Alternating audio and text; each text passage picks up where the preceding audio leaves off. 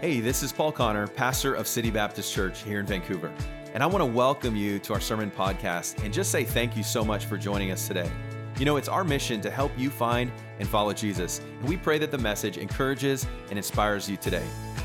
Today's message is from our brand new series, Renew. And as we begin this new year together, we're going to be focusing in on Romans chapter 12 and discover the power that is found in renewing our hearts and minds through Jesus and his unchanging word. Let's get into today's message. Well, let's take our Bibles today and let's get right into the message. We're going to be in Romans chapter number 12 today as we continue our series called Renew, as we just take a few weeks and we set it aside at the beginning of the year to focus on renewal from Romans chapter number 12. Now, so far already, we've covered the first two verses of that, uh, of that chapter. And for many of you, if you've been in church before, you've heard those verses used as a support for the motivation behind living for Jesus Christ. And you know how important that is. So I want to begin today by reading those two verses because what we're going to do as we continue through the chapter is build off of what we've already learned in Romans chapter 12 and verse number 1 and verse number 2. So let's read it together there in verse number 1. It says, I beseech you, therefore, brethren, by the mercies of God, that ye present your bodies a living sacrifice. And not only should it be a living sacrifice, but holy, acceptable unto God, which is your reasonable service. And then he says this, and be not conformed to this world, but be transformed by the renewing of your mind, that ye may prove what is that good and acceptable and perfect will of God. You see, the truly surrendered life is going to result in a dramatic transformation of our pursuit, of our perception, and our purpose as we navigate through this world that we live. And for us, our willingness to surrender ourselves to God and our willingness to allow Him to transform us is key to us finding out and pursuing the good and acceptable and the perfect will of God. But the thing that we have to know is that the transformation of our lives. Okay, so the transformation that we talked about in our last message is not just limited to our own individuality, and it's not just limited to your own personal pursuits. The transformation that happens within all of us and uh, in our hearts and in our minds by the power of the Holy Spirit. Of course, we know it is the is the Holy Spirit that does the work of transformation. What it does is that it will naturally lead us away from ourselves and it will lead us to the things that uh, God loves, which of course are His children, the body of Christ, the church, and of course our fellow believers. Now, um, all of the knowledge that we've gained so far from those first two verses, like I mentioned, are foundational to the next steps that are going to be laid out for us in the passage that we are going to cover today. And as we've already seen in this chapter, there is a progressive uh, element, and I don't want you to miss out on that. Maybe put that in the chat, right? Type in progressive element. So I know that you're you're listening to this, but there is a progressive element to where we'll be that builds on where we have come from. So today's message is building upon what we've already covered. And the reason that he builds in this way is that it begins to show us and develop for us a very clear picture of God's design for the Christian. Now, uh, a week ago was uh, Miles' birthday, and our second son, Miles, he turned nine, and uh, we are so excited to celebrate that with him. But one of the things about Miles that he loves so much is he loves Lego. Maybe some of you watching today, you love Lego. And so for his birthday, we decided to get him a Lego set, and specifically, we got him a plane. So I've got Miles here with me today. So come on up here, Miles, and we're going to show everybody this plane uh, that you built, and uh, hopefully you can see that there, and I'll hold it up there. And man, look at that! Uh, look at that plane. That's pretty amazing. So, Miles, how many pieces uh, are were in this Lego set? 660. 660 pieces. Now that's pretty incredible, actually. I don't think I've ever built something that big. And you can see, I mean, it's like two feet long. This is a massive plane. But Miles, it took you, how, how many days do you think it took you to build this? Four. Four or three days. It took him quite a bit. And it seemed like when I'd come home from work, you know, he'd be sitting there. We had a table that we set up just for him to build this set. And it actually comes with uh, what it came with like a control tower, and cars. There's actually a car inside this right now, all the different people and stuff. And it's a pretty amazing thing that he did. Now, the thing about Lego is, if you've ever built Lego before, ho- hopefully you have. If you haven't, uh, maybe you say, I've never built a Lego in my life. Maybe you should order one on Amazon, right? Not right now, later after the service, and give it a try. It's, it's something to try for sure. But the thing about Lego, and Miles, you know this, is that you can't just start anywhere, right? You can't just pour out the bag and just start sticking things together. You got to follow the instructions, and more importantly, to the instructions, you also need to uh, start at the foundation and build up from there. Now, what's so interesting about Lego is that sometimes when you're building from the foundation and you're following the instructions, sometimes the pieces that you're putting together don't even make sense at the time. But in the end, what you get is you get this amazing looking plane or house or whatever it is that you build. And Miles, I'm impressed. I just got to say I'm impressed. And so if you're uh, if you're impressed, why don't you go ahead and uh, and put uh, say hey I'm impressed in the chat right there. Miles had asked before he came up. He said, Dad, can we have a uh, we have a soundtrack of people cheering when I come up there? And so we we don't have any soundtracks today, but we do have some clappers. So why don't you guys give Miles a hand on his way out? Thanks, Miles. there it is. awesome. awesome. And uh, man, he did a great job. So here, here's my point. All right. Here's the point that I'm trying to get across to us. And the point is this um, as we build on the foundations that God has revealed to Paul and then he's revealed to us through the Holy Spirit, as we build on the foundations of personal surrender as well as the transforming work of God in our lives, something happens in us and we begin to develop and begin to see a clear picture then of God's desire for the local church. The transition that happens from personal surrender and transformation to then living it out in service to the Lord is what we see in these next six verses that we are going to cover today. And what I want to do for us is we're going to reveal and see in this passage three more areas of renewal that can be found and that are built off of the foundations of verses 1 and verses 2. So let's go ahead with point number 1 today. We're going to see the first thing that is renewed based off of uh, verses 1 and 2 that we've studied already, and you can go catch up in that series, is that we see a renewal of humility. A renewal of humility. Look with me at verse number 3 of Romans chapter 12. He says, For I say through the grace given unto me, to every man that is among you, here's the key phrase, not to think of himself more highly than he ought to think.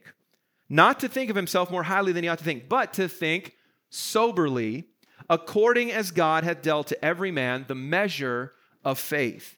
The key phrase there is to not to think of himself more highly than he ought to think. Now, Paul gets right to the core of what it means to serve God. And the way that he does it is by dressing, addressing the single greatest deterrent to serving God, which is our own prideful view of ourselves. Now, I recognize whenever we see a challenge in Scripture about our pride, the first thing that we do is, uh, is we say, I am not proud, or I'm not as proud as my wife, or I'm not as proud as this person that I know, or we say, you know, in our own hearts, well, I'm the most humble person in this room, you know, and we humble brag on ourselves a little bit. But what we have to remember here is that when Paul is speaking to us about pride, he is coming to us as an ambassador for the Lord Jesus Christ. And so if God told him to write every man among you, which means every person that is uh, that is reading this, then he really meant that every single person needs to be reminded of the truth that he is teaching us here. Now, pride is a subject that is covered extensively throughout scripture. It is talked about quite a bit. I just want to refresh your memory on a couple of things. First of all, Solomon said in Proverbs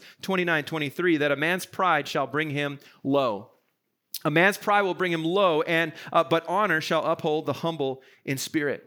Uh, the apostle Peter, who's someone who is someone that we have, would have assumed uh, struggled with pride just by his testimony and some of the way that he lived his life and the actions he took. He said this in uh, 1 Peter 5 5, likewise, the younger, submit yourselves unto the elder. And then he says, Yea, all of you be subject one to another and be clothed with humility. What a, what a visual there of being clothed with humility. And then he says, God, for God resisteth the proud, but he giveth grace to the humble. The truth is this is that if we have a proper opinion of ourselves, we must have a proper opinion of ourselves and a proper opinion of others. Now, in theory, that sounds fantastic, doesn't it? Uh, in theory, we say, well, yeah, that's what we all should do. We should all view each other and view ourselves in the right and the uh, proper ways. But the problem is, and the danger is, is that we often make two mistakes when it comes to that. First of all, many of us overestimate our own importance.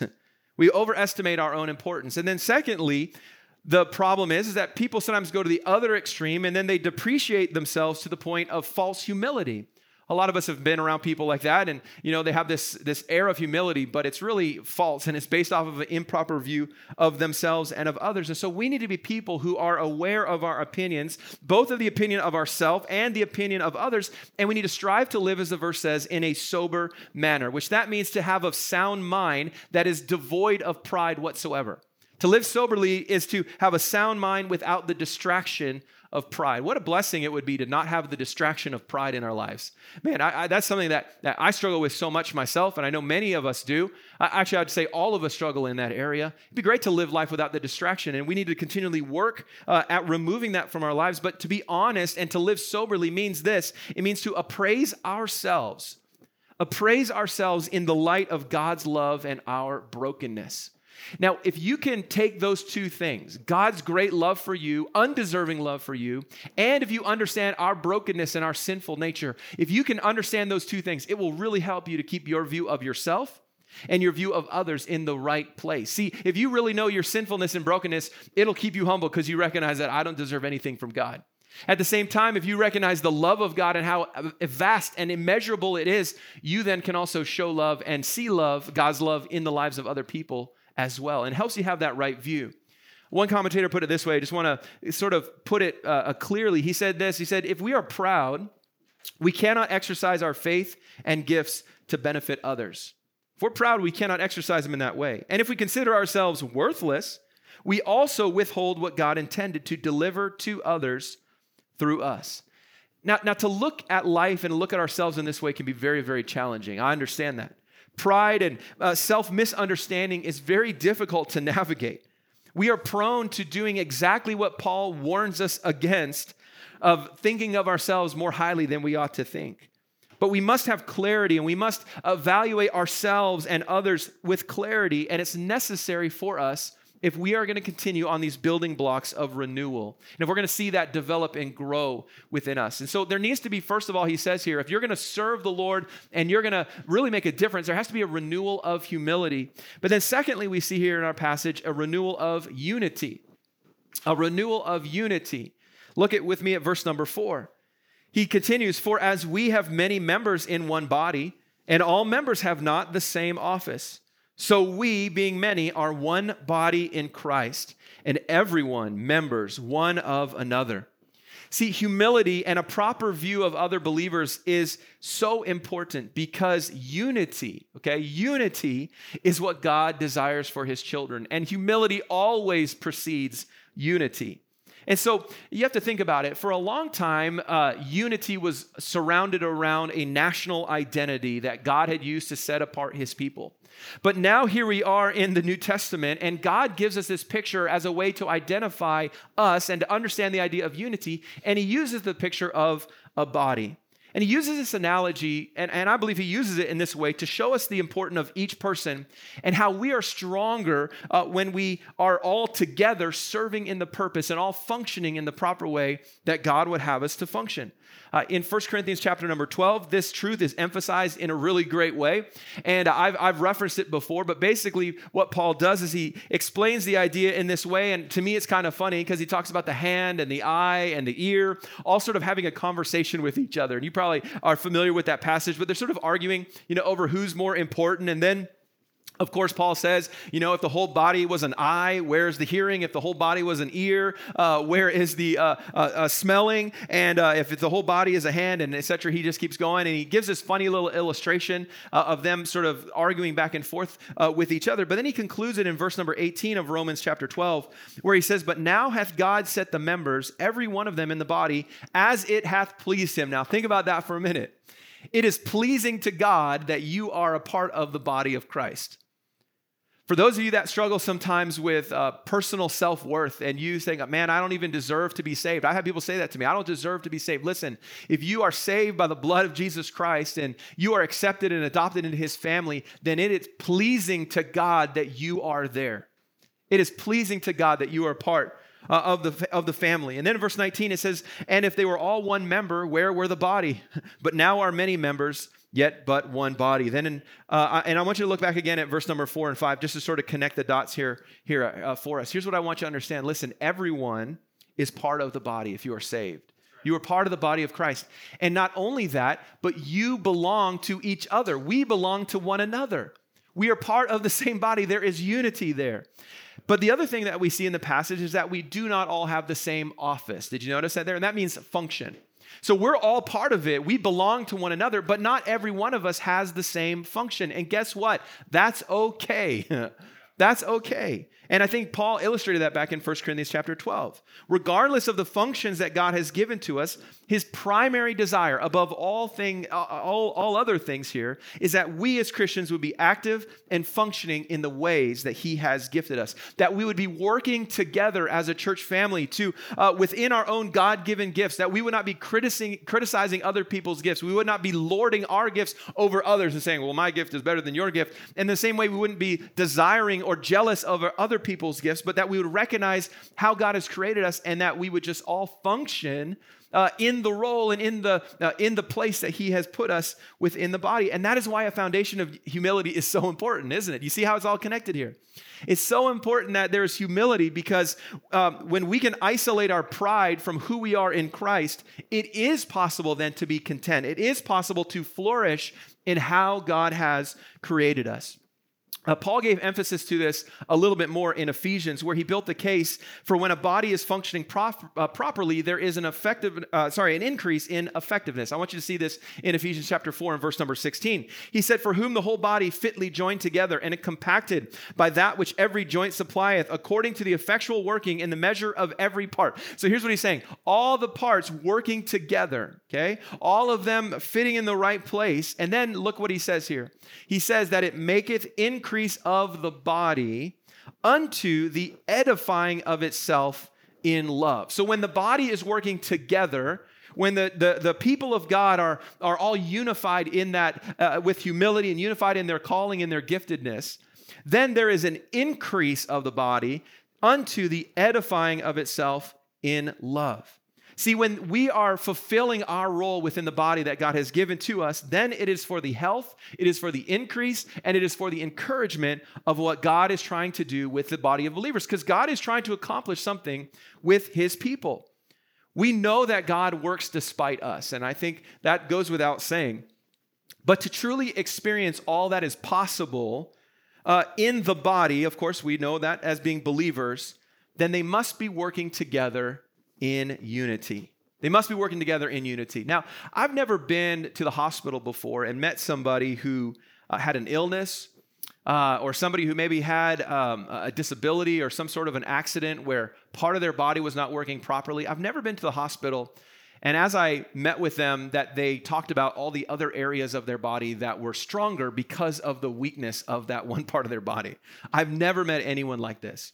A few years ago, uh, someone reached out to me and I had the opportunity uh, to meet someone who was a, a, a, boxer. He was a Canadian a boxer, quite uh, well known, uh, actually.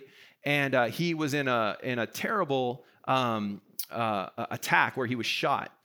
And the bullet severed his spinal cord and he lost the use of his legs. And I went to his place and had a chance to sit with him and, and meet with him. And and uh, I, I, know sometimes, uh, and one of the things that amazed me, I'll say this one of the things that amazed me about him is that he'd been in a wheelchair for, I don't know, six months to a year at that point. And I was just amazed at how strong his arms were. You know, uh, if you're like me, when someone says, "Oh, uh, you know, other parts of the body don't get stronger when other parts are weaker," you know, I'm like, "Well, what about those guys in wheelchairs? I mean, they're just so buff and they're so ripped." You know, um, but why is that? Why are his arms so strong and and so buff? Well, it's because his arms are working harder, aren't they?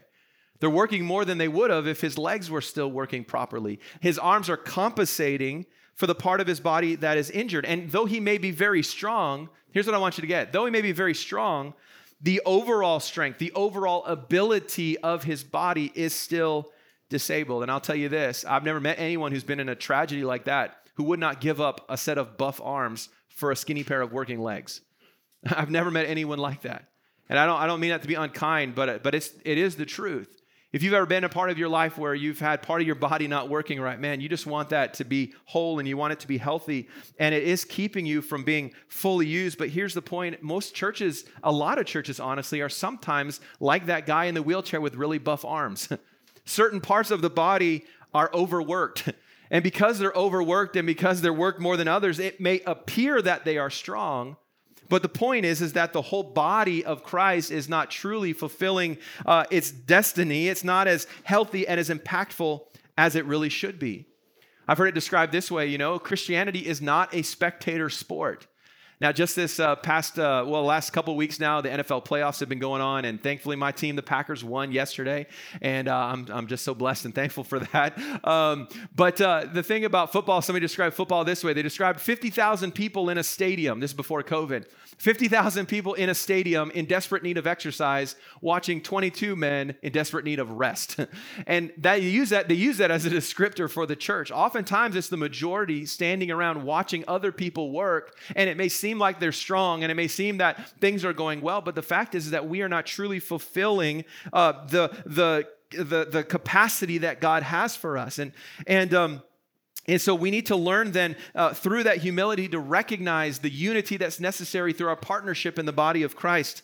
And it's only at that point that our giftedness can be effectively uh, uh, used and we can effectively appreciate one another's gifts. Now, I know at this point some of you are probably wondering, well, what is my giftedness? Or I don't really have any giftedness, or you're maybe asking the question, how do I even begin? I've been a spectator my whole life. I've just gone to church and I've gone home. I've never really gotten involved in being a part of the body of Christ, and I've just sort of been staying back and I'm a spectator here. Well, thankfully, Paul doesn't leave us guessing. And so, what he does now is that building off of our renewed humility and our renewed unity and understanding of that, what Paul does is he then steps in and he gives us some spiritual gifts that God gives to the body of Christ. Some gifts that God gives to his people, members of the family of God. And of course, in our context today, we're talking about the local church as well. I want you to understand that these are spiritual gifts these are things that are given to believers by God and empowered by the Holy Spirit for the purpose of serving the Lord and not ourselves. And so we come to our third point today, which is a renewal of service. A renewal of service. So we saw that humility is necessary, unity is what builds off of humility. And now there's this renewal of service. Look back at verse number six with me of Romans chapter 12. I'm going to read just the first part here where he says, Having then gifts differing according to the grace that is given to us. So, right away, what does he do? He emphasizes the fact that spiritual gifts are a, are a special ability that are given to the believer by God. Now, the word their gifts is the word charisma. And you've probably heard that word before, of course, but what that means is that a favor that somebody uh, receives without any merit of their own, meaning they didn't like just create this thing. You know, people that are, are uh, charismatic or people that are what we would maybe say they're electric, you know, when they walk into a room, that's not really necessarily something that you learn and develop. It's something that's sort of innate within their personality. And what he's saying here is that these are gifts that are given to us by God and they're special abilities that we can't sort of conjure up on our own. The gift here, as he mentions, is from God. It is not a natural talent. Don't, con- don't confuse like your talents um, with spiritual giftedness. Are your, are your talents a gift from God? Yes, they definitely are. But when it comes to this matter of spiritual gifts, these are things that God gives to us, and the Holy Spirit illuminates and empowers within us for the express purpose of serving the church, for serving the body. They are not things that are for you to serve yourself, just so you know. These are not self serving things. Remember, humility is the base of everything. So these gifts are given to us to serve the church. Notice there in the verse as well, it says that they are gifts given according to the grace that is given to us, meaning these are things that come to us after we come to know the grace of God in our own lives personally. And one of the great things about being a Christian is that we receive within that, within our salvation, a heritage in Christ. And that heritage in Christ is an incredible privilege. It means that we have a special task to do on this earth. It means that we have a purpose, that we have a meaning, that we have a significance in life and we are given those gifts to fulfill those tasks on this earth. And these are gifts that are given by God to his people. He gives the faith, he gives, uh, uh, he gives power as he will. Our role, our job as Christians is simply to be faithful and then seek ways to serve other people with the giftedness that God has given to us. Now, Paul's going to mention a couple of gifts here, and they fall into two different categories. The categories are speaking and serving, and they are given so that God's uh, will or God's grace would be expressed. For example, we could put it this way See, words speak to our hearts and minds of God's grace. And I hope that you know that. Man, the Word of God is filled with so many ways that we can understand and, and feel God's grace. But acts of service show that grace in action. So that's what he's he's divides them into these two categories for, so that we understand. Okay, there's words and there's uh, teaching and speaking that uh, speak to our hearts and our minds of God's grace, but then there's ways that we actually act it out and reveal God's grace to people all around us. So we're going to briefly look at these gifts of grace. And we're going to begin with the gifts of expounding the Word of God in Romans chapter 12. Let's look at verse number six and verse number seven. If you're with me today, uh, could you just put in the chat, please, just right now, say, I'm with you, Pastor. I'm there. I'm with you. I get where we're going. Great.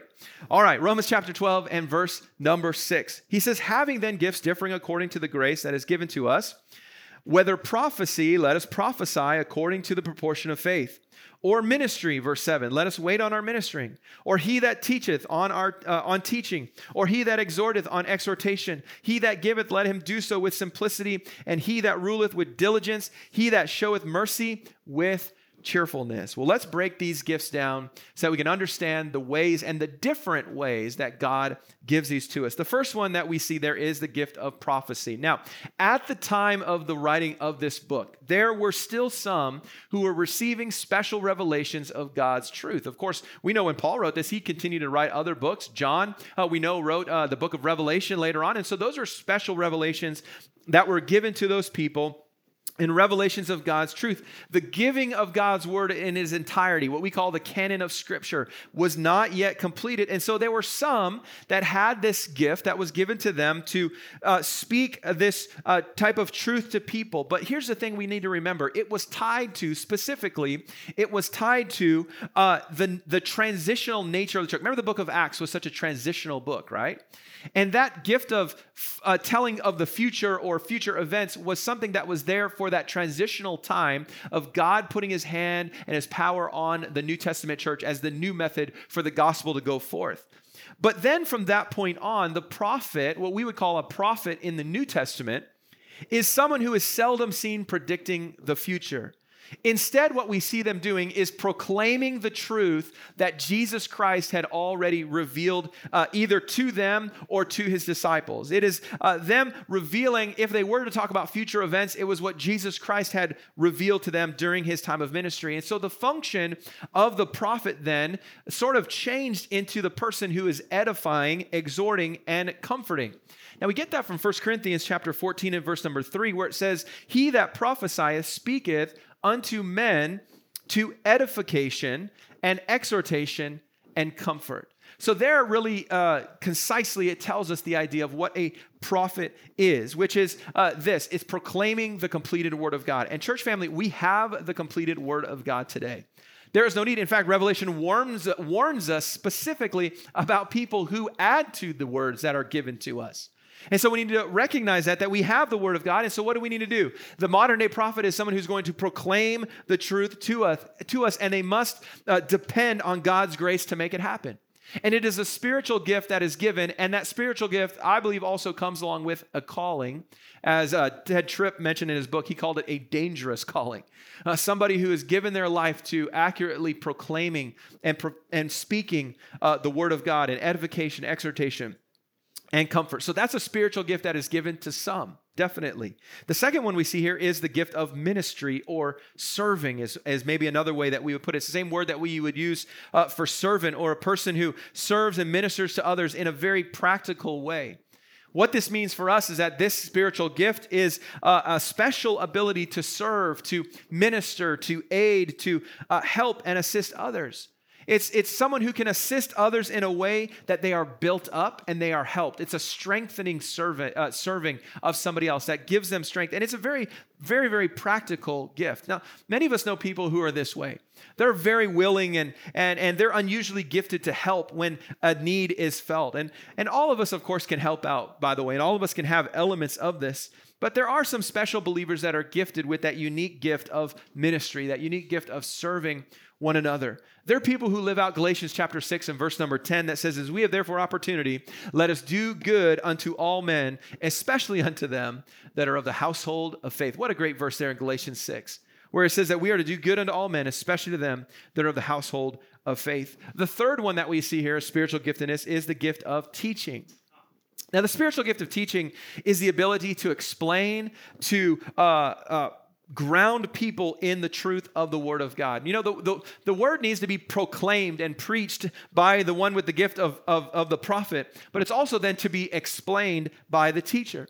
See people must be guided and they must be rooted in all truths of the word of god day by day and week by week and year by year and that's what the teacher's task is. You know normally for us on a sunday morning like today we're having a, a mixture of, of prophet and, uh, and of teaching and that's typically what happens a lot of times in the pulpit. This can speak specifically about the emphasis on interpretation and illumination. It speaks of the idea of the, the pastor teacher. Uh, but it's not just the pastor who has this gift, many within the church have the gift of teaching. That's why we emphasize it. That's why we're in a series right now on Wednesday nights of how to learn the Word of God. The purpose of it is so that we can share it with other people, having solid methods of observation, interpretation, and application so we can seek, make the Word come alive and share it with other people. I think of uh, 2 Timothy chapter 2 and verse number 2 is the verse to go along with this. And the things that thou hast heard of me among many witnesses, the same thing that you have learned, commit thou to faithful men who shall be able to teach others also. It's the prophet or the, the process of being able to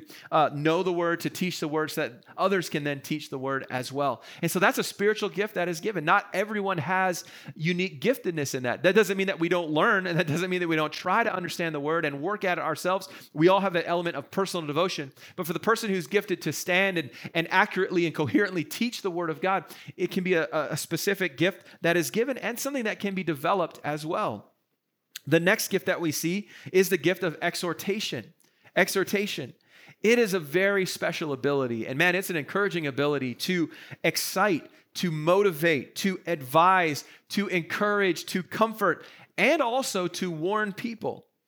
Uh, to me, in exhortation, the dominant factor uh, that you would see would be the motivation and the encouragement of the people of God, the ability to stir people up, first of all, to make a decision for Christ, but also then to grow in Him. This kind of person can encourage others to come to know the Lord as their Savior, and they can reveal the truth. But then within the church, they encourage believers to uh, to grow and to develop and and to uh, go to higher places for the word of uh, for the Lord and and for the church. It's a gift that prompts people to get up, and it prompts people to get busy fulfilling their task for the Lord. You know, Titus chapter 2, I want to read this. Titus chapter 2, verse 11, it says, For the grace of God that bringeth salvation hath appeared to all men, teaching us that denying ungodliness and worldly lust, we should live soberly, righteously, and godly in this present world, looking for that blessed hope and the glorious appearing of the great God and our Savior Jesus Christ, verse 14, who gave himself for us that he might redeem us from all iniquity and purify unto himself a peculiar people, zealous of good works. These things speak about, and notice this this exhort and rebuke with all authority. Let no man despise thee. All of those things in that verse proper living and, and expectation of Christ's return are things that we are to encourage and exhort people in that. Man, I find people who have this gift uh, so encouraging and life giving uh, in my own heart. And I'm so thankful that I have some friends who have the gift of exhortation and how they just encourage me and, and build me up. And what the other thing I find about people who have this gift is they often don't recognize it in themselves. they don't even know that they have it, but it's a gift that should be cherished and a gift, a gift that should be developed and a gift that should be thankful for the gift of exhortation. Now we see, though, the gift of giving. The gift of giving. And this is a transitional gift. Like we talked about, these are of speaking and encouragement. Now, these are ways that we express and outwardly show our giftedness and show the grace of God. Giving. And notice it says there, with simplicity. Now, what this means is at its base level, this is the person that is willing to give of their earthly possessions, whether it's money or clothing or food, whatever it is, they are a person that's gifted uniquely with a heart to give to others. But then this one also has a descriptor. Like I mentioned, it says that they're to give, but with simplicity. So, what does that mean? Well, what it talks about is the heart behind the giving. It's the idea of giving with sincerity. The idea of giving with a singleness of heart, giving without a heart uh, for show or for that others would notice. It is to live and to give liberally and generously with no expectation of return or no expectation of maybe control of a situation. They just say, I'm just going to give with simplicity. I'm going to give uh, with a singleness of heart because I want to be a blessing and I want to be used of God for the work of God and for his people. Now, this gift is not limited to people with great wealth, just so you know. So if you were like, all right, great, I got, I'm, I'm out, I'm not rich, so I don't have to have this this gift. No, no, this gift is given to many people. Some of the most giving people I know on this earth are not overtly wealthy. They're not people that uh, that are you know somehow just like out of control wealthy. Not very few of us know people that live in that realm, but maybe it is that they've been blessed and they recognize their blessing, and so they give in a very very unique way, and they also give in the right way. They give without improper motives. Now, we are all, we know, commanded to give to the work of God. So I'm not, I, I, want you to understand, this is not like, oh, if I have the gift, then I'll then I'll give to the church. That's not how it works. We're all commanded to give in obedience to God, of course. Um, but I think one thing that can help us sort of have a little bit of uh, uh, just grounding in this matter of giving is to ask ourselves this question is not how much should I give to God, but ask ourselves this question How much of God's money do I need to keep for myself? That's kind of a different way of looking at it, isn't it? And I believe that people that have that gift of giving view life in that way. They don't think, I'm just going to get, I'm going to develop all of these things and I'm going to build this great amount of wealth. They think, well, how much do I need? How much can I uh, uh, uh, use for myself? And I'm going to try to be a blessing uh, for God uh, with the rest of it. This isn't talking about being irresponsible or taking care of our responsibilities. We recognize that. But these people are unique in their gift of giving. 1 Corinthians 16, of course, reminds us that on the first day of the week, let every one of you lay by him in store as God has prospered him, that there be no gatherings when I come. You know, most people look at the subject of giving as like, oh, I have to do this, or, you know, God commands it, or I don't want to do what God is commanding. And so they either avoid it or they begrudging it. Listen, he says here, we are commanded, we're to give as God has prospered us. He's prospered us. Just because you live in Vancouver means you are a prosperous person. Did you know that? Just living in this city, living in the greater Vancouver area, means you are wealthier than the vast majority of this world that we live in. And yet, so often, what do we do? We just focus on building up our own empires, building up our own wealth, focusing so much on, and we count every penny. And when it comes to God, we're just like, okay, I can maybe, I'll give God whatever's left over at the end of the month. No, no, God is very clear. We're to give out of our own generosity, but we're also to give out of obedience and how He has prospered us. And there's other principles throughout Scripture on where we should begin and where giving uh, should be. We know that. Um, but at its core, what is it? It means that we are to be faithful in this way. Just because giving may not be your spiritual gift doesn't mean that we avoid the responsibility altogether. But certainly, the gift of giving, the spiritual gift, is a unique thing given by God. I, it's hard to explain. It's hard to explain when you meet a person and you know a person who has the gift of giving. It's amazing to understand just their heart. But that is something that is given uniquely to them by God. And if you're that kind of person, if you have that unique uh, blessing of the gift of giving, and God's maybe even enabled you to give, can I encourage you? Don't don't shy away from it. Be willing to serve God. Be willing to be a blessing for Him uh, in that way. Oftentimes we say God's work done God's way will never lack God's supply, and that is oftentimes done through the hearts of those that have the gift, the spiritual gift of giving.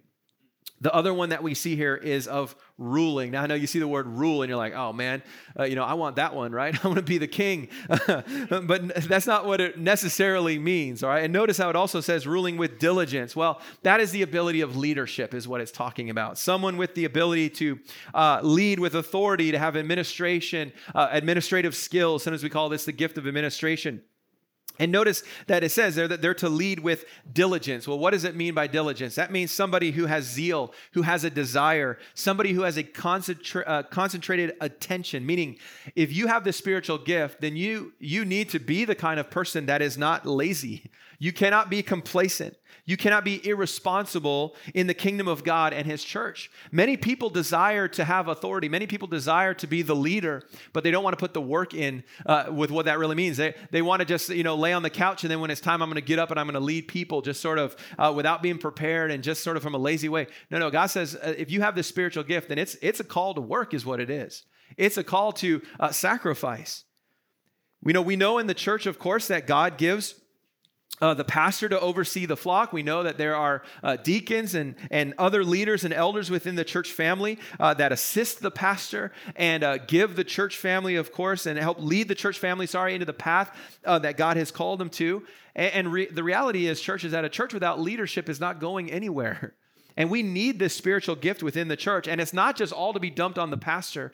There's many people within the church that have this giftedness that need to exercise this gift of leadership, but it is with sacrifice. It is with hard work. And it's vital though for the expansion of the ministry. 1 Peter chapter 5 verses 2 through 3 talks about specifically the area of the pastor where he says to feed the flock of God which is among you, taking the oversight thereof not by constraint, but willingly. Not because, you know, like, hey, you're the leader now. Oh, man, I don't want to be the leader. He's not with constraint, but willingly. Not for filthy lucre. You know what that means? Not doing it for the money. By the way, most pastors, I don't know any pastors doing it for the money. I mean, there might be some out there, but that's not the purpose of it, but of a ready mind, meaning you're ready to go. Neither is being lords over God's heritage. You're like, you don't have the attitude of, all right, I'm going to abuse people now because of this. No, but being examples to the flock. The call to being a leader uh, means that you're going to be an example Going to be an example of what God has called you to. And so many people desire to be a leader, but they don't desire to be an example. And that's where it really comes, comes together there in recognizing this spiritual gift. And if you have the gift of leadership, the gift of ruling, that is a blessing. And I would encourage you, if you have that, you need to exercise that within the local church. A lot of people find the spiritual gift of leadership helps them in the secular world. And, and there is some truth to that, certainly. But to experience it in its fullest, it needs to be uh, uh, put to work within the body of believers. And then finally, we come to the gift of mercy. The gift of mercy with cheerfulness. Now, this is a person that is full of compassion and full of forgiveness. This is somebody who has great kindness towards other people. But notice here, that they're to be merciful, but with a cheerful heart. The Greek word is hilarotos, kind of like hilarious, is, is, is the, the word that is behind us. And that means that you have a kind and a joyful spirit about you. This person who uh, has the gift of mercy is not going to forgive others or help others grudgingly. Like, ah, I guess I better go over there and you know take care of things. They're, they're not hesitating. They don't hesitate when it comes to forgiving other people. Uh, they um, they will not show mercy with an annoyed spirit, with a heart of annoyance, or uh, show mercy with a spirit of criticism or rebuke towards the person who needs help. A person who has the spirit and the gift of mercy will show mercy with a cheerful and a joyful heart. They will do all that they can to lift up that person that needs mercy in that moment. They will reach out to those uh, in difficult times. What a blessing it is. That sometimes uh, during a week, I'll have somebody from the church reach out to me or text me or call me and say, Hey, I was thinking about this person uh, God put this person on my heart and I want to help them. Are they doing okay? Is there something I can do? Man, that's a person with the gift of mercy. That they're willing to go beyond themselves and reach out to that person, how they can help. And that is a gift. And if you have that gift of mercy, man, what a blessing that is. And don't be afraid to use that. And don't be afraid to allow God to work in your heart to minister to other people in that way. Jesus even said in Matthew 5 7, Blessed are the merciful, for they shall obtain mercy. See, church, these are all gifts that are given to the believer by God Himself. And they are gifts that need to be understood. And more importantly, these are gifts that need to be put into action within the local church. Don't forget that purpose there.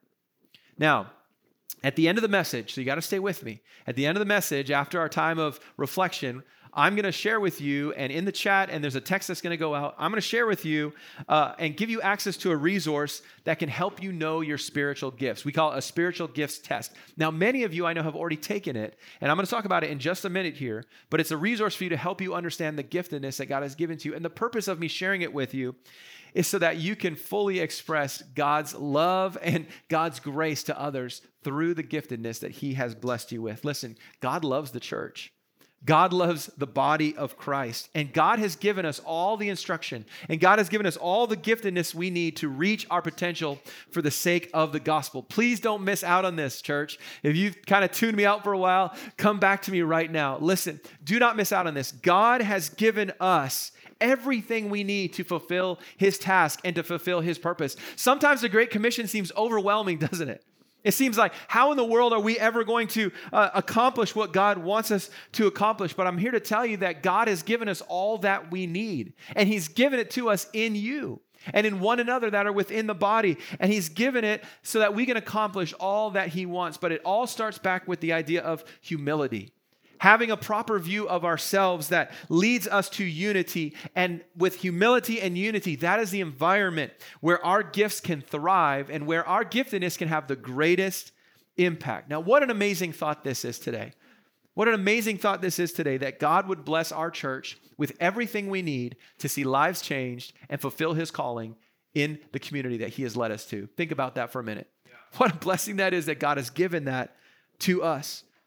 And so for us today, we need to recognize that God has gifted it to us, and we need to trust the fact that if He's called us and He's made us a part of the body, that He's got a purpose for us to move the gospel in the direction that He has given to us. And so today, my challenge for us is very simple. Let us be people that strive for unity.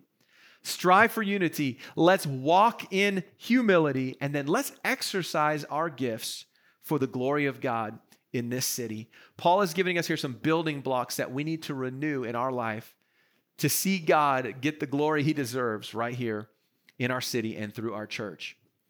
I want to ask you today do you have a proper view of yourself and do you have a proper view of others? What do I mean by that? Do you have a humble spirit? Do you have a humble heart? Do you have a humble opinion of yourself and others? Are you a person that is striving for the unity of the body, or are you holding back? Or are you causing disunity?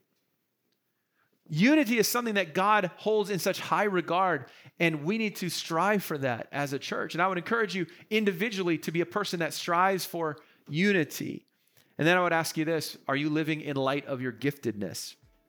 Are you exercising both your responsibilities uh, and your gifts that are given to you? If not, today's the day to repent of that and to get that right with the Lord and recommit yourself to living in light of the gifts that God has blessed you with. It's a wonderful place to be. It's a wonderful way to live, and it's the it's honestly how to live the fulfilled and abundant Christian life as John 10:10 10, talks about. So this morning as we have a time of reflection here in just a moment, I want to encourage you to spend some time in prayer and ask yourself those those questions. Say, am I living in this way? And let's together as a church, let's walk in humility, let's strive for unity, and then let's live out the gifts that God has given to us. I'm going to pray, and then we'll have a time of reflection together. Thanks for listening to today's sermon. We really appreciate you joining in. You know, if today's sermon was a help to you, we'd ask that you maybe take a moment and just give us a quick rating on iTunes or Spotify or wherever it is that you're listening. That really does help get the word out and for other people to find our content as well as connect into the Word of God, which is really the most important thing to us. As well, we encourage you to, if you want any more information about City Baptist in Vancouver, you can check out our website at citybaptist.ca or follow us on social media through Facebook and Instagram. Our prayer is that you would continue to walk and grow with Christ. And we love you and we pray for you, and we hope that you have a great rest of your day.